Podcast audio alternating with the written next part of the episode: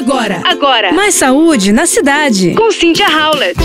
Quando se trata de emagrecer, muitas pessoas acabam recorrendo a alternativas na busca da redução do peso. E um desses aliados tem sido chás, chás milagrosos. Bom, a bebida pode colaborar com a diminuição do peso, diminuição da retenção hídrica, mas é fundamental que seja associada a um plano alimentar e a prática de exercícios físicos. E claro, consumir o chá sempre sem açúcar. Além disso, é preciso compreender que, por mais naturais que eles sejam, existe uma dose por dia. Se exagerarmos na quantidade, podemos sobrecarregar o fígado, rim e prejudicar a saúde. Por isso, não passe de 3 xícaras por dia e varie os tipos de ervas. Lembre que os chás mais pretos, mais escuros, geralmente contêm cafeína e são mais excitantes. Já os mais clarinhos são ideais a serem consumidos à noite, já que são mais calmantes. Se você ainda não tem o hábito do chá, saiba que é uma questão de tempo e vontade. E comece pelos mais docinhos, com canela, maçã, gengibre, mel,